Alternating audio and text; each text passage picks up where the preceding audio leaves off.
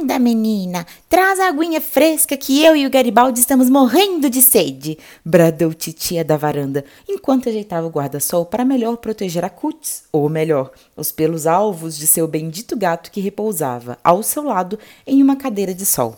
Posso jurar que ele me lançou um olhar pomposo, acrescentando mentalmente: com cubos de gelos frescos por obsequio. Mas resolvi ignorar a audácia daquele gato e simplesmente entrei rapidamente para dentro de casa, porque a minha vergonha estava maior que minha implicância com Garibaldi e toda a sua pompa de gato rei. Na verdade, eu estava torcendo para que toda a vizinhança tivesse sido subitamente sugada por uma nave alienígena e estivesse, naquele momento, tomando chá em Marte, porque qualquer bizarrice seria mais comum do que aquilo. Titia de saída de praia, deitada na varanda de sua casa, tomando sol junto com Garibaldi e, obviamente, eu, que não sei dizer não. Honestamente, quando ela me disse naquela manhã que estava meio desanimada, eu imediatamente tratei de dar várias sugestões para levantar seu ânimo, porque não aguento ver aqueles dois pequenos olhinhos tristes naquele rostinho enrugado que eu tanto amava. Sugeri pegarmos um trem para as montanhas ou ir na cafeteria que havia aberto no final da rua. Aliás, fiquei sabendo que por lá servem um perfeito macchiato italiano, caso seja do interesse de alguém. Mas quando ela disse que só uma coisa lhe faria feliz naquele dia, não hesitei em falar. Perfeito, vamos fazer. Antes mesmo de saber do que se tratava. Por Deus, quando é que eu vou aprender? Acontece que Titi havia ouvido no rádio uma canção que lhe relembrou sua mãezinha e as tardes que passavam juntas, fazendo a arrumação da casa e gostosos quitutes para toda a família. Ao que parece, elas tinham uma tradição de se dedicar a terminar tudo antes do início da tarde, para na sequência tomar sol de biquíni no quintal da casa. Sim, foi o que vocês ouviram. Não é de se assustar que titia seja. Hum, algo peculiar. Pelo que parece, é de família. Portanto, titia teve a brilhante ideia de fazer isso hoje em homenagem à sua mãezinha, mas como sua casa não tinha espaço adequado no quintal, nada mais lógico do que ir para a varanda, óbvio. E ali estávamos os três, eu, Titia e Garibaldi Feliciano, tomando sol de tanga e biquíni na varanda, quando ela me deu um bom motivo para me esconder dentro de casa quando me pediu a água. Estava eu na cozinha, olhando pela janela de trás e pensando em nada em especial, fazendo hora enquanto enchia a jarra de água fresca para os dois pomposos, quando um vulto passando pelo canto do meu olho me surpreendeu. Assustada, desviei a atenção para o local onde o vulto tinha passado e mal pude acreditar nos meus olhos. Mas o que é isso? murmurei enquanto abri a porta da cozinha para melhor enxergar a cena à minha frente. Um menino, com uns 14 anos no máximo, pulava de telhado em telhado das casas geminadas do bairro, se equilibrando entre um pé e outro, tentando alcançar a casa ao lado de titia. Senti meu coração apertar quando vi escorregar em uma telha quebrada, segurando-se com rapidez e habilidade na calha ao lado, seguindo seu percurso e finalmente parando na casa ao lado. Sem entender o que estava acontecendo e, obviamente, sem bom senso algum, resolvi pegar a escada de titia, encostar no muro e chegar próximo dele para saber que palhaçada era aquela. Como se euzinha fosse resolver alguma coisa, mas como uma boa sobrinha de titia, não pude deixar minha curiosidade de lado e fui atrás de saber aquilo que, obviamente, não era da minha conta. Subi rapidamente a escada, com medo que ele se afastasse, sem ao menos pensar em como eu iria descer, já que morro de medo de altura. Quando cheguei em cima, consegui vê-lo melhor, e se tratava de um jovem de cabelos escuros, com uma pele tão alva que chegava a brilhar com os raios do sol. Ele estava tentando desencaixar uma das telhas da casa ao lado de tia, e por um instante imaginei que pudesse estar querendo invadir, e foi quando gritei: Ei, você! Ele ergueu os olhos para mim, negros como a noite, e percebi que estavam vermelhos e inchados. Foi quando notei que ele vestia um pequeno terno preto e seu cabelo, agora despenteado, parecia ter sido cuidadosamente arrumado há algum tempo. Ele abaixou os olhos e continuou a tentar tirar uma das telhas do telhado. E eu, agora com mais cuidado, tentei perguntar: É. Posso perguntar o que você está fazendo? Ele pareceu me ignorar e deixou um soluço escapar enquanto eu o via inutilmente lutar contra a telha. Quando a frustração lhe invadiu, deu um tapa na telha e se pôs a chorar, sentando-se no telhado e abraçando as pernas, escondendo o rosto entre elas.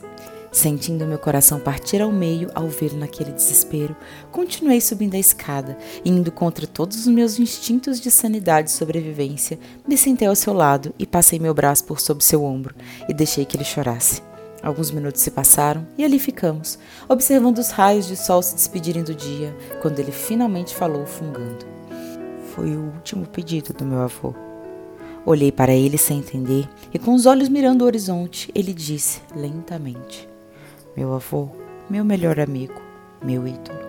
As minhas primeiras lembranças da vida sempre o tiveram como protagonista. E que sorte a minha! Ele sempre foi uma pessoa cheia de vida, brincalhão, de bem com todo mundo. Tinha uma mania irritante de ver sempre o lado bom das coisas e sempre achava um jeito de trazer o que havia de melhor nas pessoas. Me lembro de uma vez em que uma mulher começou a brigar no ônibus porque não tinha lugar para todo mundo e ela tinha que ficar de pé.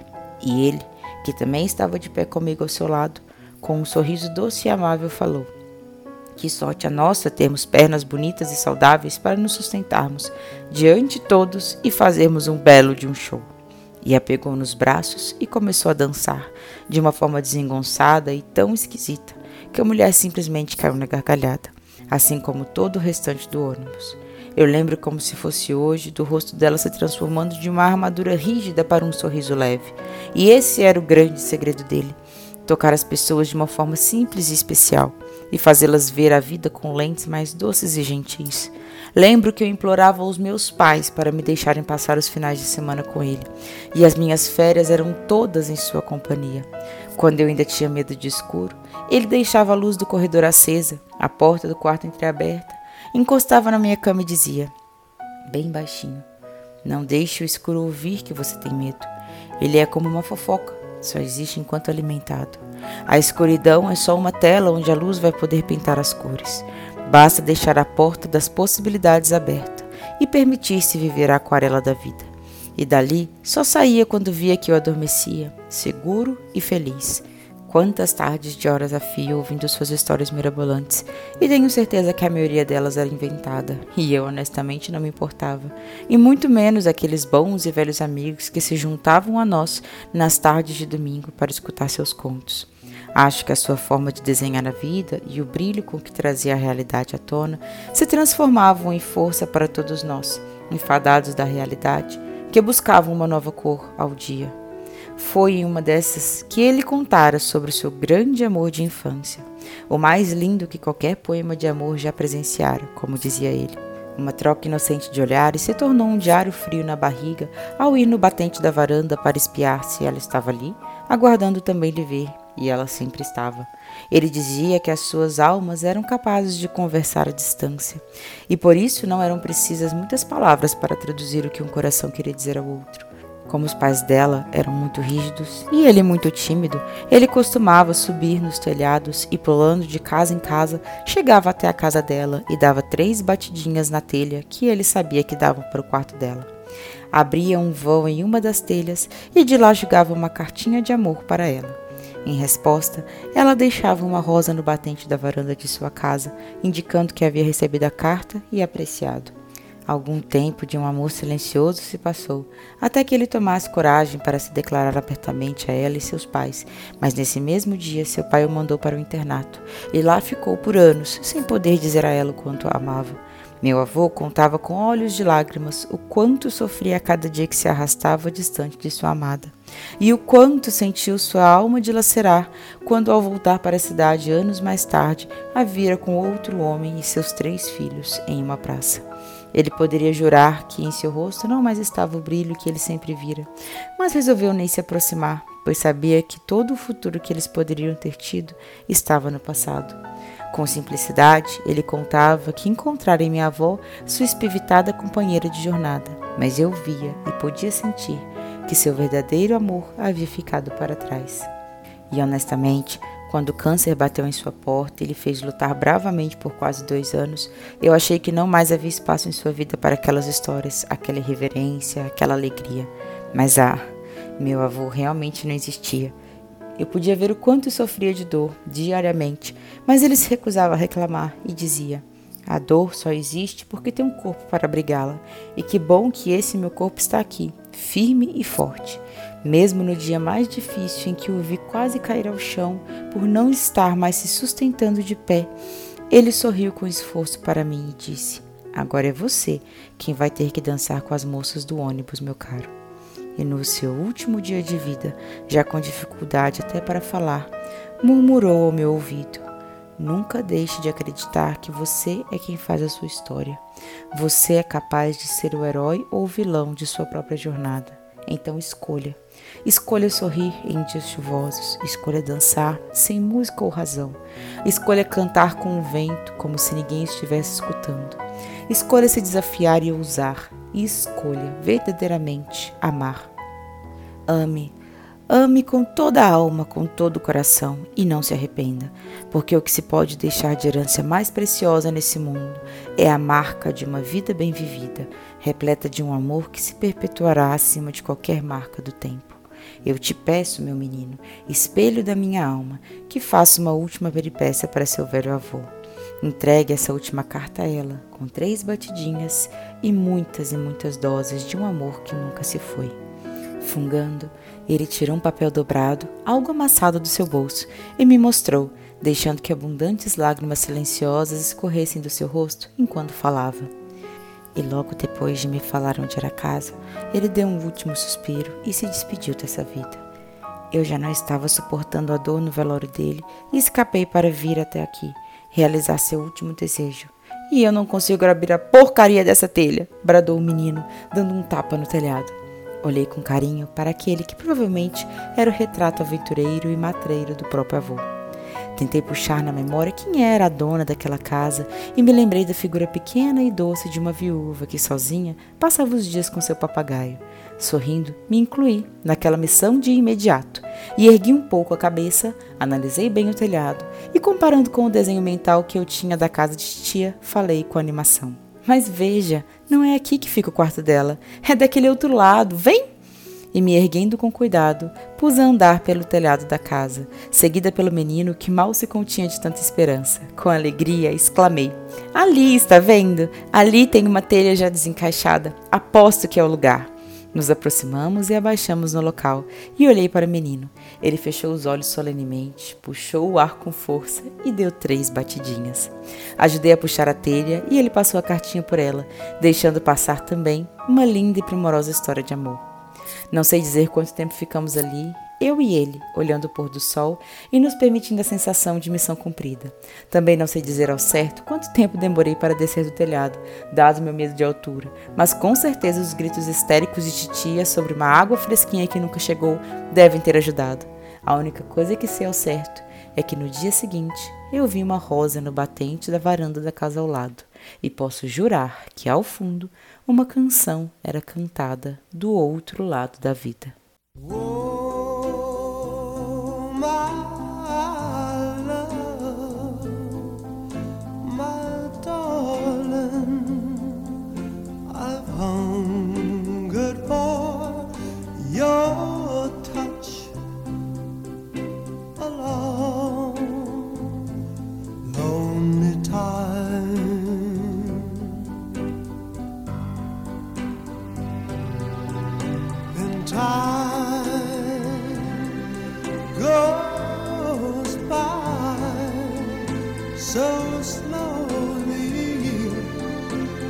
time can do so much. All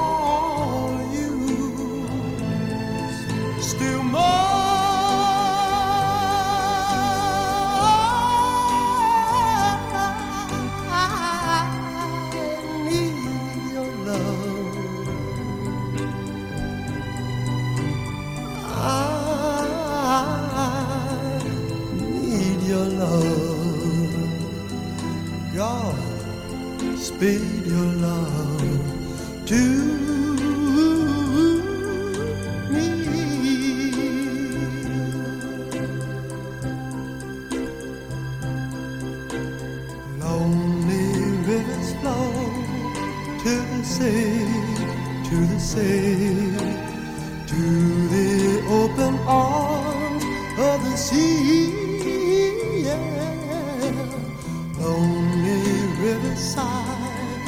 wait for me, wait for me. I'll be coming home, wait for me.